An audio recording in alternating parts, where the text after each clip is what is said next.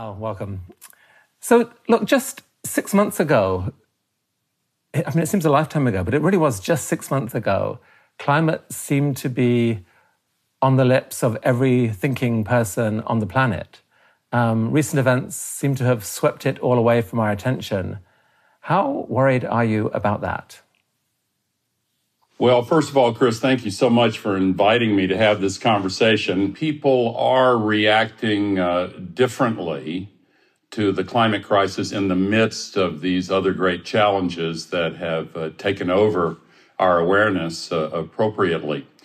Uh, one reason is uh, something that you mentioned.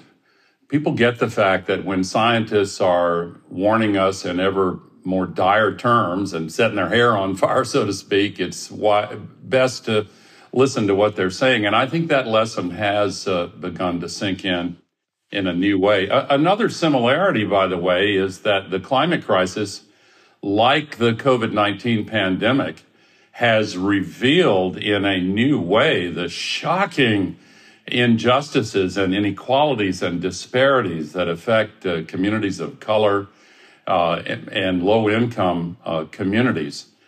There are differences. Uh, the climate uh, crisis has effects that are not measured in, in years, as the pandemic is, but consequences that are measured in centuries and even longer.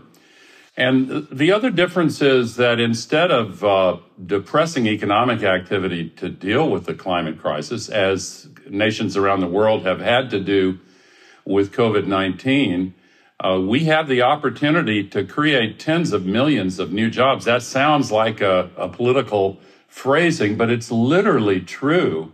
Uh, for the last five years, the fastest growing job in the U.S. has been solar installer. The second fastest has been wind turbine technician. And uh, the Oxford uh, Review of Economics just uh, a few weeks ago uh, pointed the way to a very jobs rich recovery if we emphasize renewable energy and sustainability technology. So I think we are crossing a tipping point and you need only look at the recovery plans that are being uh, presented in nations around the world to see that they're very much focused on a green recovery. I mean, one obvious impact of the pandemic is that it's brought the world's economy to a shuddering halt, um, and thereby, you know, reducing greenhouse gas emissions.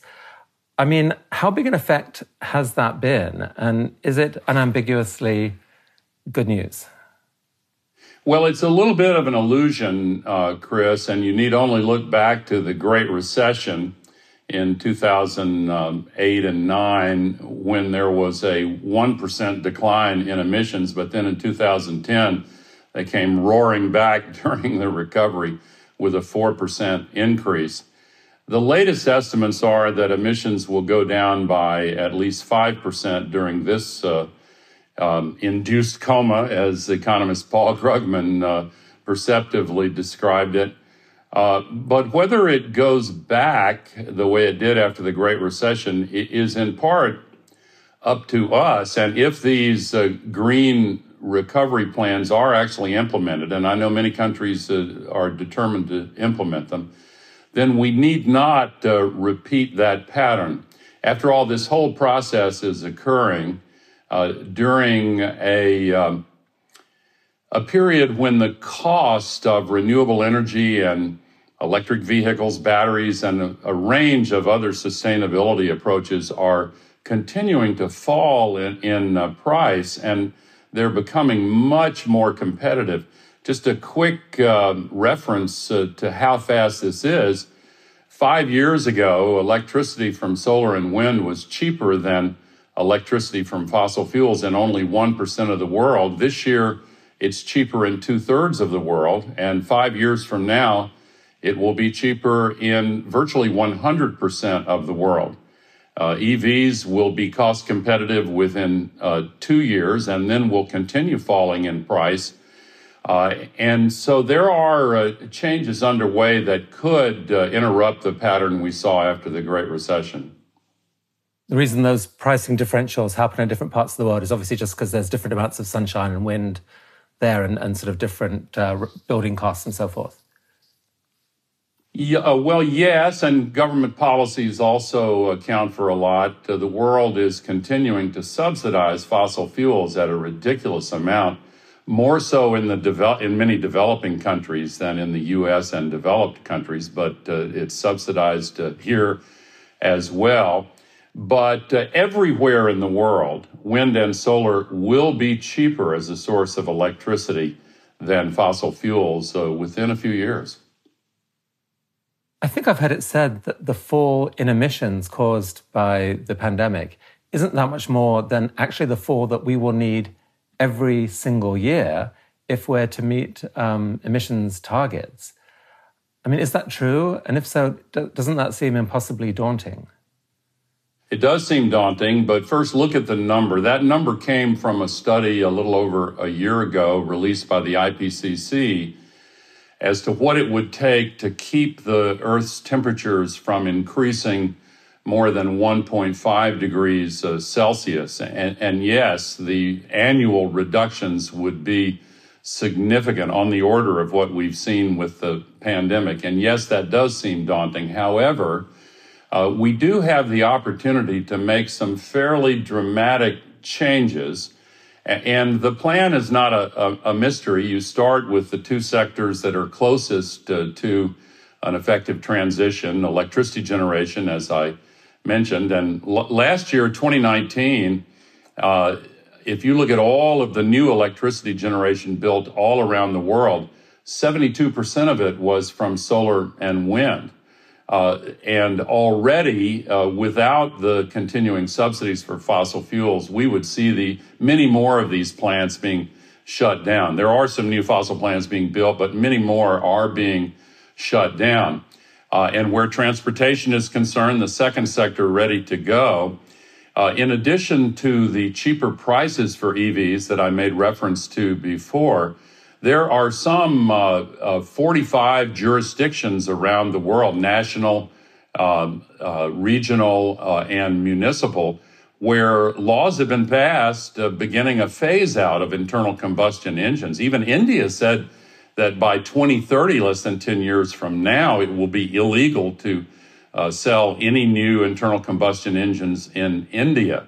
there are many other examples. So, uh, the past uh, small reductions may not be an accurate guide to the kind we can achieve with serious national and, uh, and plans and a, and a focused global effort. So, help us understand just the big picture here, um, Al. I think before the pandemic, uh, the world was emitting um, about 55 gigatons of what they call CO2 equivalent. So that includes other greenhouse gases like methane dialed up to be the equivalent of, of CO2.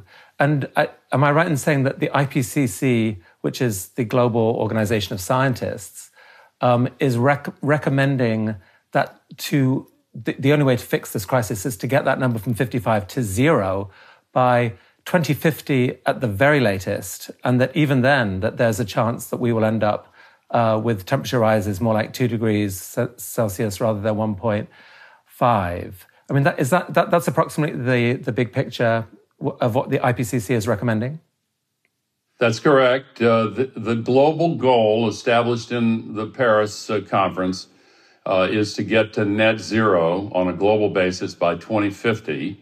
And many people quickly add that that really means a 45 to 50% reduction by 2030 to make that pathway uh, to net zero feasible.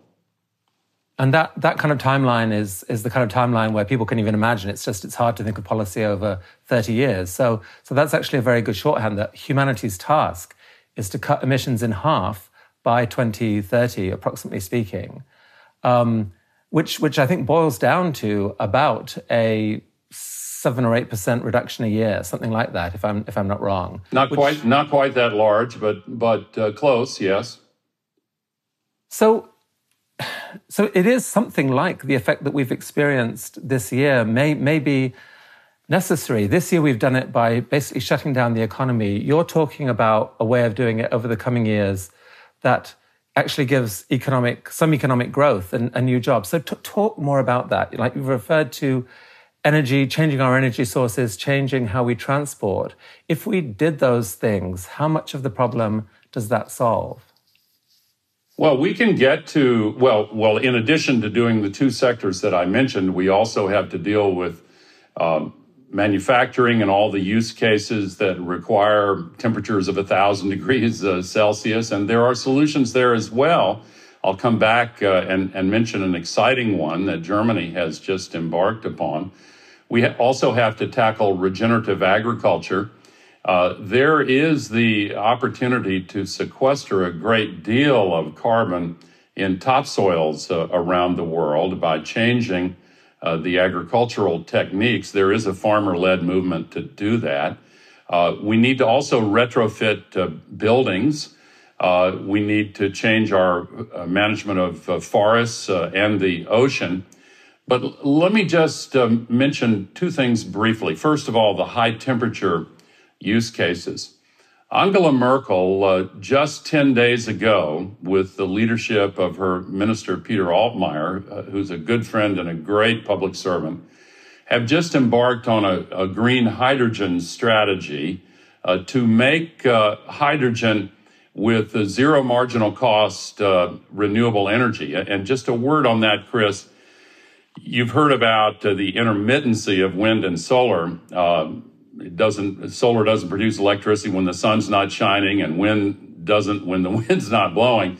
But uh, batteries are getting better and uh, these technologies are becoming much more efficient and powerful so that for an increasing number of hours each day they're producing uh, often way more electricity than can be used. So what to do with it? The marginal cost for the next kilowatt hour is zero so all of a sudden, the very energy intensive process of cracking hydrogen from water becomes economically feasible. Uh, and it can be substituted for coal and gas. Uh, and uh, that's already being done. There's a Swedish company already making steel uh, with green hydrogen. And as I say, Germany has just embarked on a major new initiative to do that. I think they're pointing the way for the rest of the world. Now, where building retrofits are concerned, just a moment on this because about 20 to 25% of the global warming pollution in the world and in the US comes from inefficient buildings that were constructed uh, by companies and individuals who were trying to be competitive in the marketplace and keep their margins acceptably high and thereby skimping on insulation and the right windows and LEDs and the rest. Uh, and yet, the person who or company that buys that building or leases that building, they want their monthly utility bills much lower. So there are now ways uh, to close that so-called agent principal divide, the differing incentives for the builder and occupier. Uh, and we can retrofit buildings with a program that literally pays for itself over three to five years. And we can put tens of millions of people to work in jobs that by definition cannot be outsourced because they exist in every single community. And, and we really ought to get serious about doing this because we're going to need all those jobs to get uh, sustainable prosperity in the aftermath of this pandemic. Just going back to the hydrogen economy that you referred to there, when some people hear that, they think, oh, are you talking about hydrogen fueled cars and they've heard that that probably won't be a winning strategy. But you're, but you're thinking much more broadly than that, I think, that it's not just hydrogen as a, as a kind of storage um, mechanism to act as a buffer uh, for renewable energy, but also hydrogen could be essential for some of the other processes in the economy, like making steel, uh, making cement, that are, that are sort of fundamentally uh, carbon intensive processes right now, but could be transformed if we had if we had much cheaper sources of hydrogen. Is that right? Yes, I was always skeptical about uh, hydrogen, Chris, uh, principally because it's been so expensive to to make it, to crack it out of water, as they say. Um, but the game changer has been the incredible abundance of uh, solar and wind electricity in volumes and amounts that that people didn't expect. And all of a sudden, it's cheap enough to use for these very energy intensive processes uh, like creating green hydrogen. I'm still a bit skeptical about using it in vehicles. Toyota's been betting on that for 25 years and it hasn't really worked for them. Never say never, maybe it will, but I think it's most useful for these uh, high temperature industrial processes. And we already have a pathway for decarbonizing transportation with electricity that's uh, working extremely well. Tesla's going to be uh, soon the most valuable automobile company in the world, already in the US, and they're about to overtake Toyota.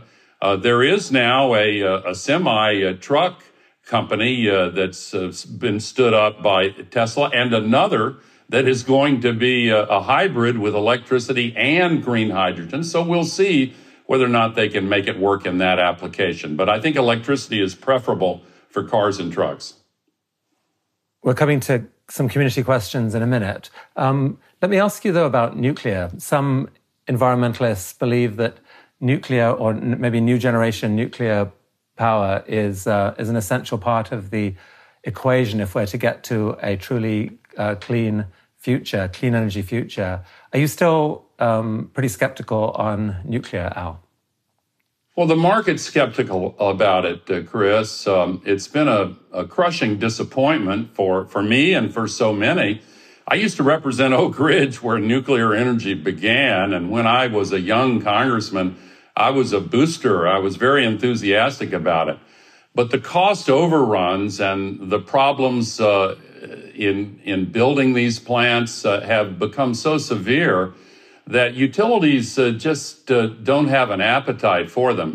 It's become the most expensive source of electricity. Now, let me hasten to add that there are some older nuclear reactors uh, that have uh, more useful time that could be added onto their lifetimes. And like a lot of environmentalists, I've come to the view that if they can be determined uh, to be safe, uh, they they should be allowed to continue operating uh, for a, a, time. But where new nuclear power plants are concerned, here, here's a way to look at it. If you are, you've been a CEO, Chris. If you were the CEO of a, I guess you still are. Uh, if you were the CEO of an electric utility and you told your executive team, I want to build a nuclear p- power plant, uh, two of the first questions you would ask uh, are number one, how much will it cost? And there's not a single engineering consulting firm that I've been able to find anywhere in the world that will give, put their name on an opinion giving you a cost estimate. They just don't know. Uh, a second question you would ask is how long will it take to build it uh, so we can start selling the electricity? And again, the answer you will get is we have no idea. So if you don't know how much it's going to cost and you don't know when it's going to be finished, and you already know that the electricity is more expensive than the alternate uh, ways to produce it, that's going to be a little discouraging. And in fact, that's been the case for utilities uh, around the world. Okay, so um, there's definitely an interesting debate there, uh, but we're going to come on to some community questions. Let's have the first of those questions up, please. From Prasantha Chakrabarti. People who are skeptical of COVID and of climate change seem to be skeptical of science in general. It may be that the singular message from scientists gets diluted and convoluted. How do we fix that? Yeah, that's a that's a great uh, question, Prasantha. Um, boy, um, I'm I'm trying to put this succinctly and shortly. I think that there has been uh, a um, a feeling uh, that experts in general have kind of let uh, the U.S. down, and it, that feeling is much more pronounced in the U.S. than in most other countries. Um, and I think that um, the considered opinion of what we call experts has been diluted uh, over the last few decades by the unhealthy dominance of big money in our political system, which has found ways to uh, to really uh, twist economic uh, policy to benefit uh, elites. And this sounds a little radical, but it's actually what has happened. Uh, and we have gone for more than 40 years without any meaningful increase in middle income pay. Uh, and where the uh, injustice uh, experienced by African Americans and other communities of color are concerned, the differential in pay between uh, uh, African Americans and majority Americans is the same as it was in 1968. Uh, and the the family wealth, the net worth, it takes 11 and a half so-called typical African American families to make up the net worth of one so-called typical white American family. And you look at uh, the the uh, soaring incomes in the top one or top one tenth of one percent, and people say, "Wait a minute." Whoever the experts were that designed uh, these policies, uh, they haven't been doing a good job for me. final point, Chris. There has been an assault on reason. Uh, there's been a war against truth. There has been uh, a, a strategy. Maybe it was best known as a strategy decades ago by the tobacco companies who hired actors and dressed them up as doctors to falsely reassure people that there were no health consequences from smoking cigarettes, and 100 million people died as a result. That same uh, strategy of diminishing the significance of truth, uh, diminishing, uh, as someone said, the authority of knowledge, I think that has uh, made it kind of open season on any inconvenient truth, forgive another buzz phrase, uh, but it, it is apt. But we, we cannot uh, abandon our devotion to the best available evidence, tested in reasoned discourse, uh, and used as the basis for the, the best policies we can form. And is, is it possible, Al, that one consequence of, of the pandemic is actually a growing number of people have revisited their opinions on scientists? I mean, you've had a chance in the last few months to say, do I trust my political leader or do I trust this, this scientist in terms of what they're saying um, about this virus? Um, maybe lessons from that could be carried forward? Well, you know, I think the if the polling is accurate, uh, people do uh, trust their doctors uh, a lot more than some of the politicians who have who seem to have a vested interest in pretending the pandemic isn't real. And if you look at the incredible bust uh, at President Trump's rally in Tulsa, uh, a stadium of 19,000 people with uh, uh, less than one third uh, filled, uh, according to the fire marshal. You saw all the empty seats if you saw the news clips. even the most loyal Trump supporters must have decided to trust their doctors and the medical advice rather than Dr. Donald Trump with a little help from the TikTok generation, perchance. Uh, well, um, but that didn't affect the turnout. What they did very cleverly, uh, and I'm cheering them on, what they did was affect the uh, the Trump uh, White House's expectations. They're the reason why uh, he went out a couple of days beforehand and said, "We've had a million people sign up," but they didn't prevent. Uh, they didn't take seats that others uh, could have otherwise uh, taken. They didn't affect the turnout, just the expectations. Okay, let's have our next question here. Are you concerned the world will rush back to the use of the private car out of fear of using shared public transportation?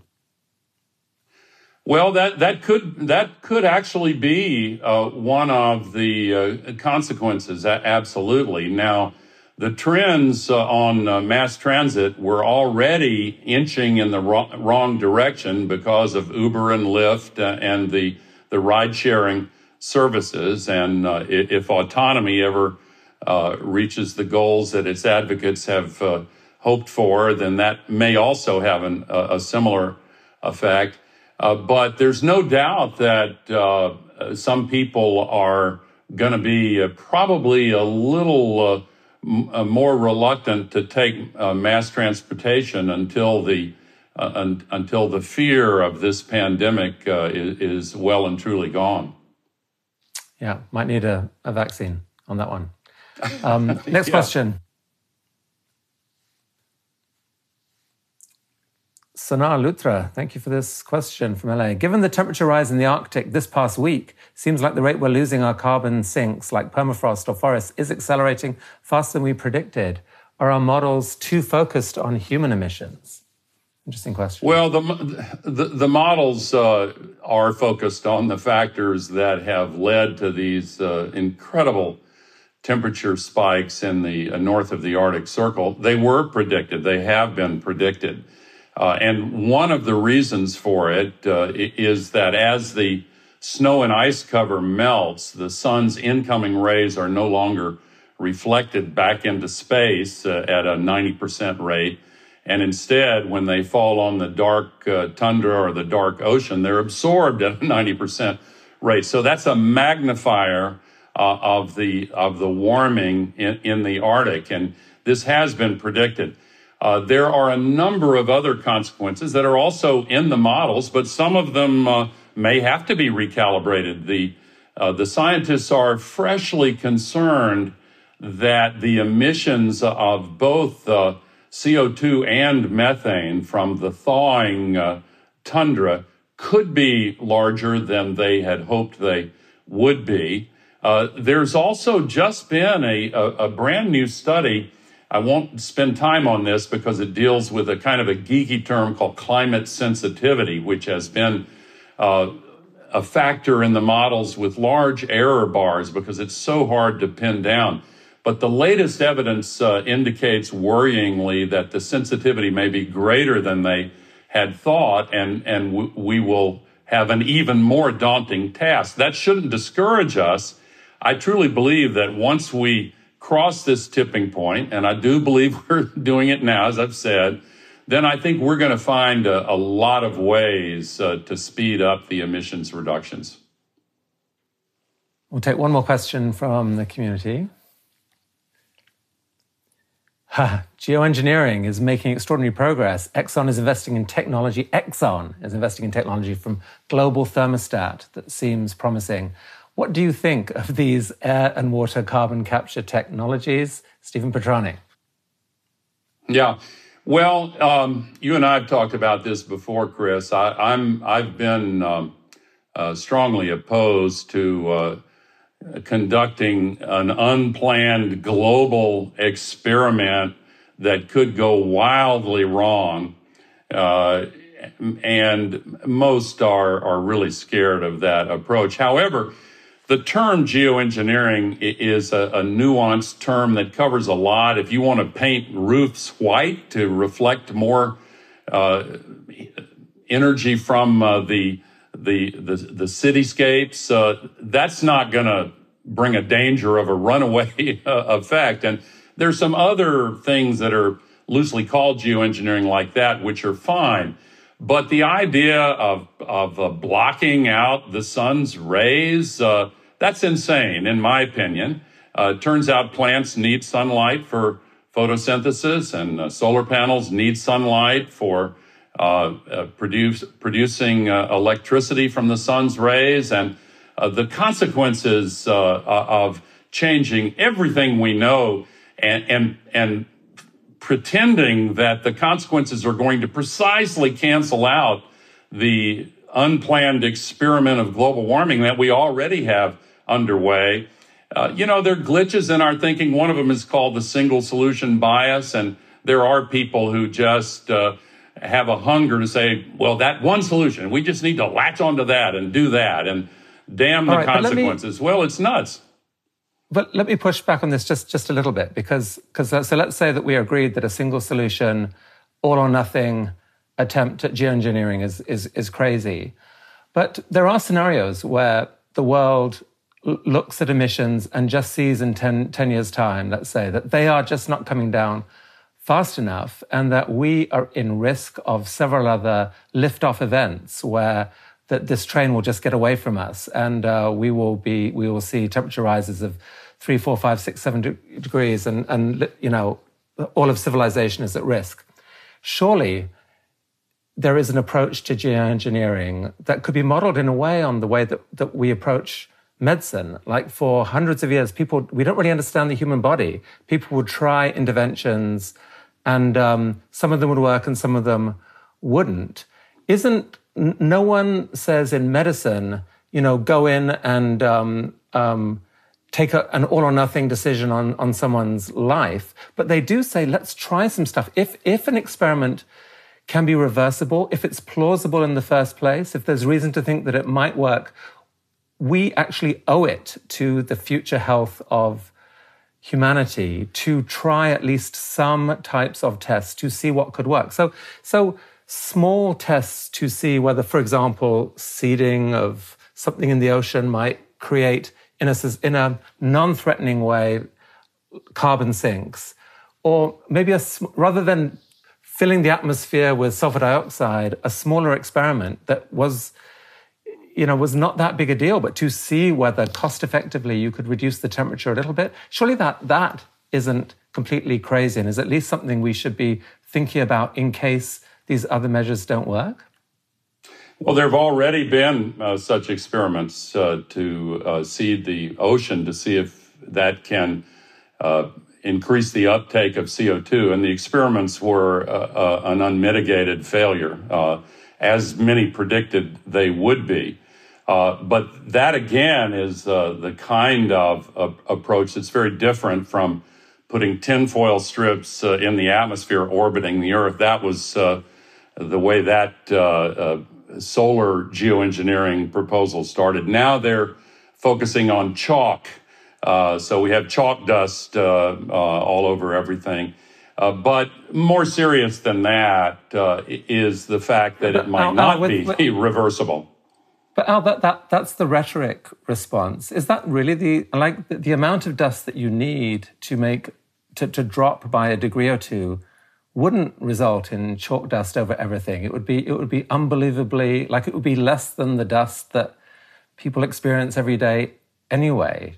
I, I mean, I, well, I just. Would, I, I don't know. First of all, I don't know how you do a, a small experiment in the uh, atmosphere. And, and secondly, if we were to take uh, that approach, we would have to steadily increase the amount of whatever substance they decided. We'd have to increase it every single year. And if we ever stopped, then there would be uh, a, a, a, sudden uh, snapback, uh, it, like the picture of Dorian Gray, that old uh, book and, and movie, where suddenly all of the things uh, caught up with you at once. Um, the, the fact that uh, anyone is even considering these approaches, Chris, is a a measure of a feeling of desperation that some have uh, begun to feel, which uh, I understand, but I don't think uh, uh it should drive us toward uh, these reckless experiments. And by the way, using your analogy to experimental cancer treatments, for example, you usually get informed consent from the patient. Uh, getting informed consent from 7.8 billion people who have no voice and no say, uh, who are subject to the potentially catastrophic consequences of this uh, wackadoodle uh, proposal that somebody comes up with to try to rearrange the entire Earth's atmosphere and uh, hope and pretend that it's going to cancel out the fact that uh, we're putting 152 million tons of heat trapping man made global warming pollution into the sky every day. That's what's really uh, insane. A scientist uh, decades ago uh, uh compared it this way. He said if you had two people on a sinking boat, and one of them uh, one of them says, you know, we could probably use some mirrors to to signal to shore to get them to build a sophisticated wave generating machine that will uh, cancel out uh, the rocking of the boat by these guys in the back of the boat, or you could get them to stop rocking the boat. and that's what we need to do. We need to stop what's causing the crisis. Yeah, but that, that's a great story. But if but if the effort to stop the people in, rocking in the back of the boat is as complex as the scientific proposal you just outlined, whereas the experiment to stop the waves is actually as simple as telling the people to stop rocking the boat, that story changes. And I, I, just, I just think that I think you're right that the issue of informed consent is a really challenging one. But I mean, no one gave con- informed consent to do all the other things we're doing to the to the atmosphere. Um, And I, and I agree that the moral panic issue is the moral hazard issue is is is worrying. That if you if we became dependent on geoengineering and and took took away our efforts to do the rest, that would be tragic. It, it just seems like I, I wish I wish it was possible to have a nuanced debate of people saying, you know what, there's multiple dials to a very complex problem. We're going to have to adjust several of them very, very carefully and keep talking to each other. Like wouldn't wouldn't that be a goal to just try and have a, a more nuanced debate about this rather than all of that geoengineering can't work? Well, I've said some of it. Uh, uh, you know, the the benign forms that I've mentioned. Uh, I'm not ruling those out, but blocking the sun's rays from the Earth. Uh, not only uh, do you affect 7.8 uh, people, you affect the plants and the animals and the ocean currents and the wind currents uh, and natural processes that we're in danger of disrupting even more.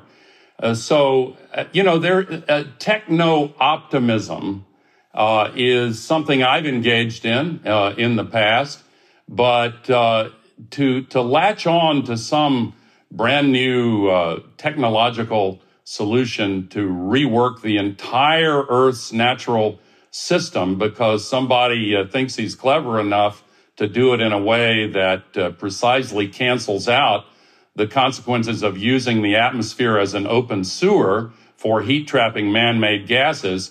It's much more important to stop using the atmosphere as an open sewer. That's what the problem is. All right. Well, we we agree that that is the most important thing for sure. And speaking of which, do, do you believe the world needs carbon pricing? And uh, is there any prospect for getting there? Yes, I, I, yes, uh, to both questions. Uh, for decades, uh, almost every economist uh, who's asked about the climate crisis says, well, we just need to put a price on carbon. And, and I have certainly been uh, in favor of that approach, but it is daunting. Nevertheless, there are 43 uh, jurisdictions around the world that already have a price uh, on carbon. We're seeing it in Europe. They finally straightened out their carbon pricing mechanism. It's an emissions trading version of it. We have places that have put a tax on carbon. That's the approach the economists prefer. Uh, China is beginning to implement its national emissions trading program. California and quite a few other states in the U.S. are already uh, doing it. Uh, it can be given back to uh, people in a revenue neutral way. But uh, the opposition to it, Chris, uh, which you've noted, is impressive enough that uh, we do have to take other approaches. And, and I would say most climate activists are now saying, look, let's don't make the best the enemy of the better. There are other ways to do this as well. We need every solution we can uh, we can rationally uh, employ, I- including by regulation.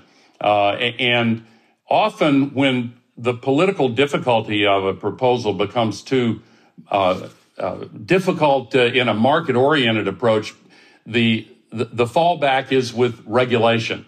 and it's been given a bad name, regulation, but many places are doing it. I mentioned phasing out internal combustion engines. That's an example. There are um, 160 cities in the U.S. that have already, by regulation, ordered that uh, within a date certain, 100% of all their electricity will have to come from renewable uh, sources. And again, the market forces that are driving the cost of renewable energy and sustainability solutions ever downward, uh, that gives us the, the wind at our back. Uh, this is working in our favor.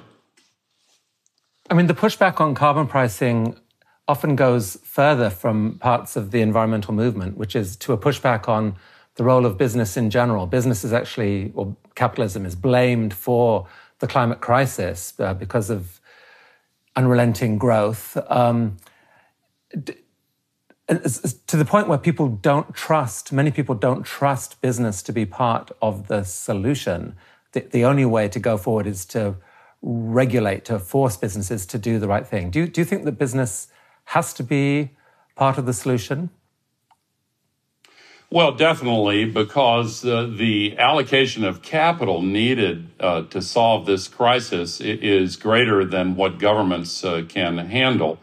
Uh, but but let me uh, and, and, businesses are beginning. Many businesses are beginning to play a, very constructive role. They're they're getting a demand that they do so from their customers, from their investors, from from uh, their boards, from their executive teams, from their families. And by the way, uh, the, the rising generation is demanding a, a brighter future. And when CEOs interview uh, potential new hires, they find that the new hires are interviewing them and they, they want to make a, a nice uh, income, but they want to be able to tell their family and friends and peers that they're doing something more than just making money.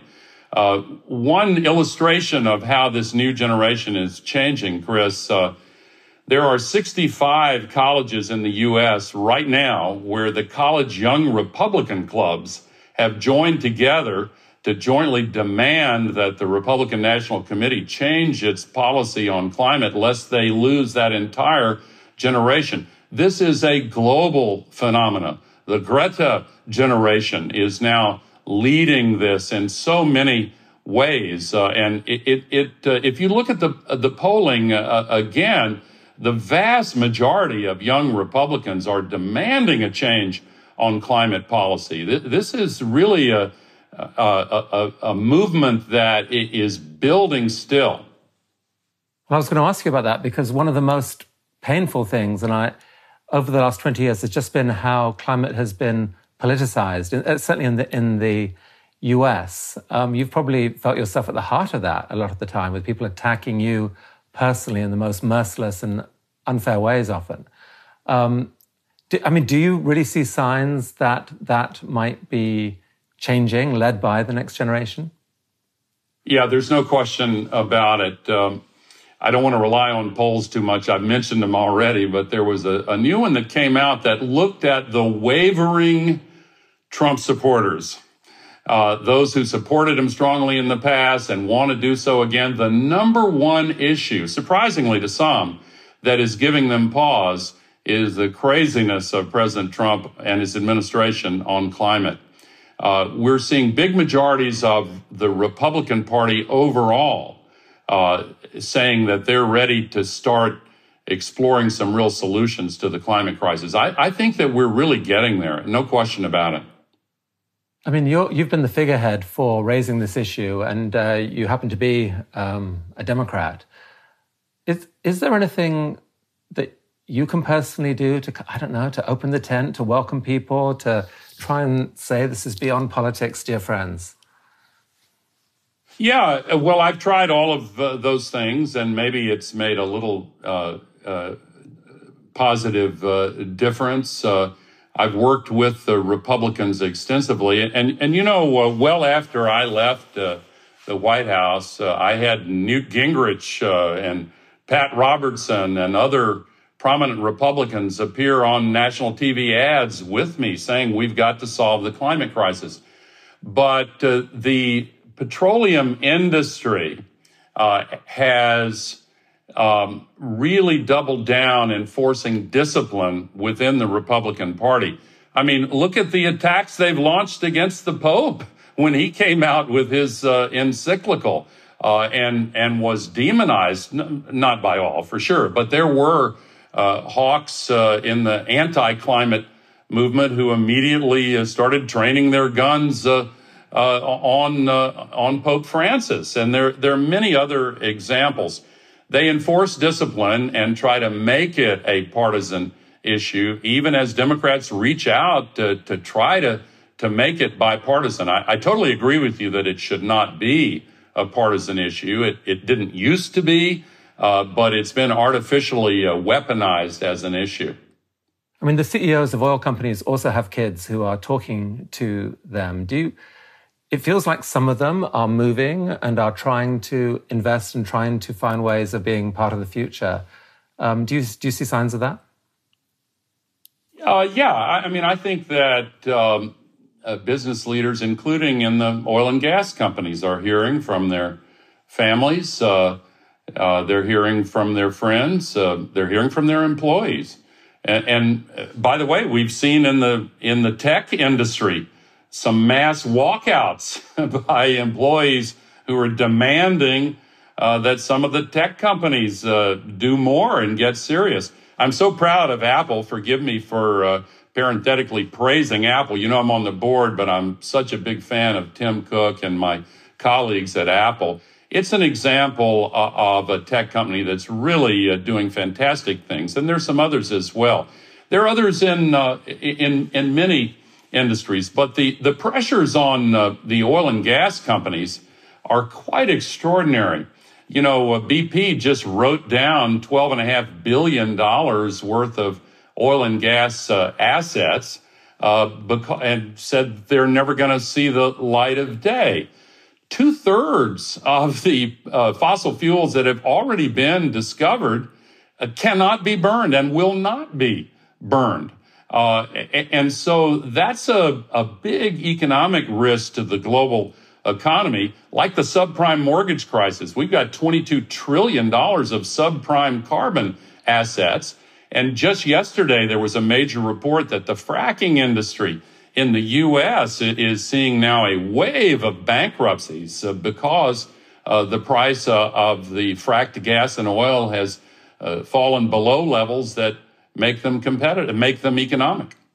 Is, is the shorthand of what's happened there that um, electric cars and electric technologies and solar and so forth have driven, have helped drive down the price of oil to the point where huge amounts of the reserves just can't be can't be developed um, profitably? And, and yes, that's it. Uh, that that that's mainly it. The the projections for um, energy sources in the next several years uniformly predict that electricity from wind and solar is going to continue to plummet uh, in price, and uh, th- therefore uh, using gas uh, or coal to to turn uh, steam turbines it, to to make steam to turn the turbines is just not going to be economical. Similarly, the electrification of the transportation sector is having the same effect. Uh, some are also looking uh, at the, the trend in national, uh, regional, and local governance. Uh, I mentioned this before, but they're predicting a very different uh, energy future. Um, but but let me come back, uh, Chris, you, because we talked about business leaders. I want I think you were getting in a question a moment ago about capitalism itself and I do want to say a word on that because there are a lot of people who say maybe capitalism is the basic problem. I think the current form of capitalism we have is desperately in need of reform.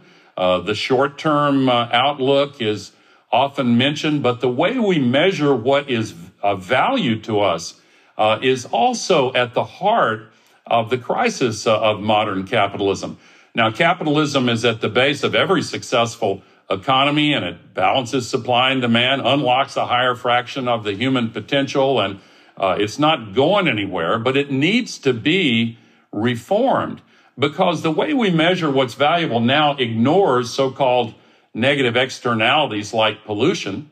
It also ignores positive externalities like investments in education and healthcare, mental health care, family services. It ignores the depletion of resources like groundwater uh, uh, and topsoil and the web of living species. And it ignores the distribution of incomes and net worth so that we have uh, when GDP goes up, people cheer uh, 2, 2%, 3%, wow, 4%, and they think great. But it's accompanied by vast increases in pollution, chronic underinvestment in public goods, uh, the depletion of uh, irreplaceable natural resources, and the worst inequality crisis we've we've seen in more than hundred years that is threatening the future of both capitalism and democracy. So we have to change it. We have to reform it. So reform capitalism, but don't throw it out. We're going to need it um, as a tool as we go forward if we're to solve this. Yeah, I think that's right. And, and just one other point the worst environmental abuses uh, in the last hundred years have been in jurisdictions that experimented during the 20th century with the alternatives to capitalism on the left and right. Interesting. All right. Uh, two last community questions quickly. Chadburn Bloomquist, as you're reading the tea leaves of the impact of the current pandemic, what do you think, in regard to our response to combating climate change, will be the most impactful lesson learned? Boy, that's a, a very thoughtful question, and, and I wish my answer could rise to the same uh, level on short notice. I would say first, don't ignore the scientists. Uh, when there is virtual unanimity uh, among the uh, scientific and medical experts, uh, pay attention. Don't uh, let some politician dissuade you. I think President Trump is slowly learning that it's kind of difficult to gaslight a virus. Uh, he tried to gaslight the virus in Tulsa, didn't come off very well. And tragically, uh, he decided to recklessly roll the dice a month ago and ignore the the recommendations for people to wear masks and to socially distance and to do the other things. And I think that lesson is uh, is is beginning to take hold in a much stronger way. But beyond that, Chris, I think that this uh, period of time has been characterized by one of the uh, most uh, profound opportunities for people to rethink the patterns of their lives and uh, to consider whether or not we can't do a lot of things uh, better and differently. Uh, and I, I think that this rising generation I mentioned before has been even more profoundly affected by this interlude, which I hope ends soon, but I hope the lessons endure. I expect they will. Yeah, it's amazing how many things you can do without emitting carbon as we, that we've been forced to do. Let's have one more question here. Frank Hennessy, are you encouraged by the ability of people to quickly adapt to the new normal due to COVID 19 as evidence that people can and will change their habits to respond to climate change? Uh, yes, but I think we have to keep in mind um, that there is a crisis within this crisis. The, the impact on uh, the African American community, which I mentioned before, uh, on the Latina, Latinx community, indigenous peoples. The highest infection rate is in the Navajo Nation right now. So some of these uh, questions uh, uh, appear differently to those who, who are really getting the brunt uh, of this crisis. And it is unacceptable that we allow this uh, to continue. Uh, it, it, it feels one way to you and me, and perhaps to many in our audience today.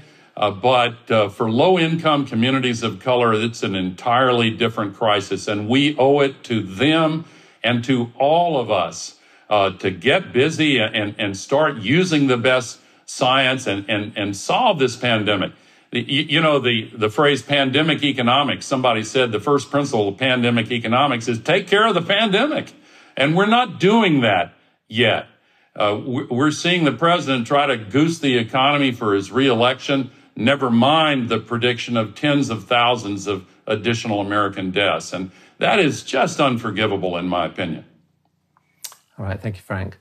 Um, so, Al, you, along with um, others in the community, played a key role in encouraging TED to launch this initiative called Countdown. Um, thank you for that. And I guess this this conversation will is continuing among many of us. If, if, if you're interested in climate, watching this, check out the Countdown website um, at countdown.ted.com and um, be part of 1010 2020 when we're trying to put out an alert to the world that climate can't wait, that, um, that it really matters, and that there's going to be some amazing content free to the world on that day. I just that, thank you, Al, for your inspiration and support in doing that.